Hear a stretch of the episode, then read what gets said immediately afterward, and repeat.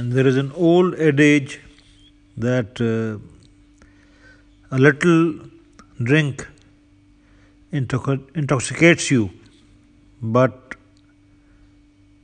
a long session with the bottle properly diluted and soberly taken brings us back to hard realities of life.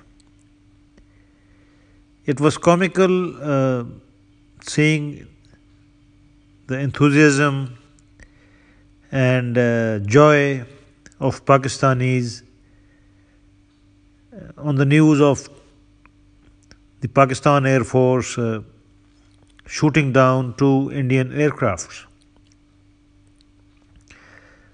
Now, seen from the long view, uh, this is a very tactical incident, a puny pinprick, as they say, you know, and of no strategic consequence.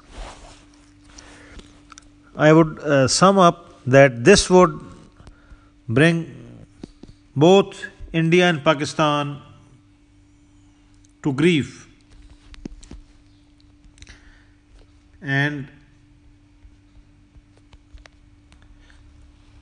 there will be little good for both the countries in launching sorties into each other's space or shooting down aircrafts.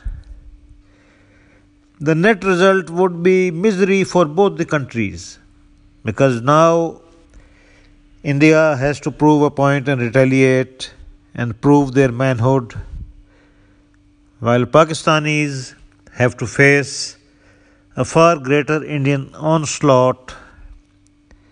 This is a zero gain exercise, you know.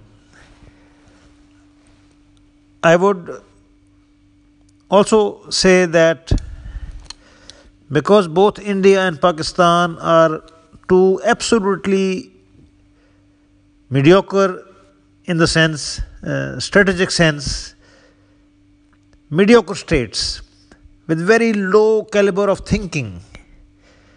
So, both these states, you know, they resort to mediocrities. And uh, both these states, I would say, politicians and generals both, are mediocres par excellence. They came uh, up in the system because of mediocrity, through sycophancy, by keeping their beak shut, by not being straightforward, by being spineless, apple polishing, flattery, sycophancy. What do you expect from these people?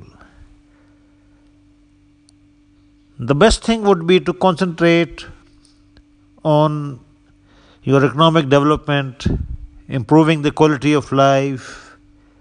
These, you know, gladiator like tournaments, they may in short term please the people, but in the long run, there will be total misery for both the countries. I wish both states, India and Pakistan, can see this and move ahead. God save us from blind men of India and Pakistan, to rephrase General Sundarji's book's title.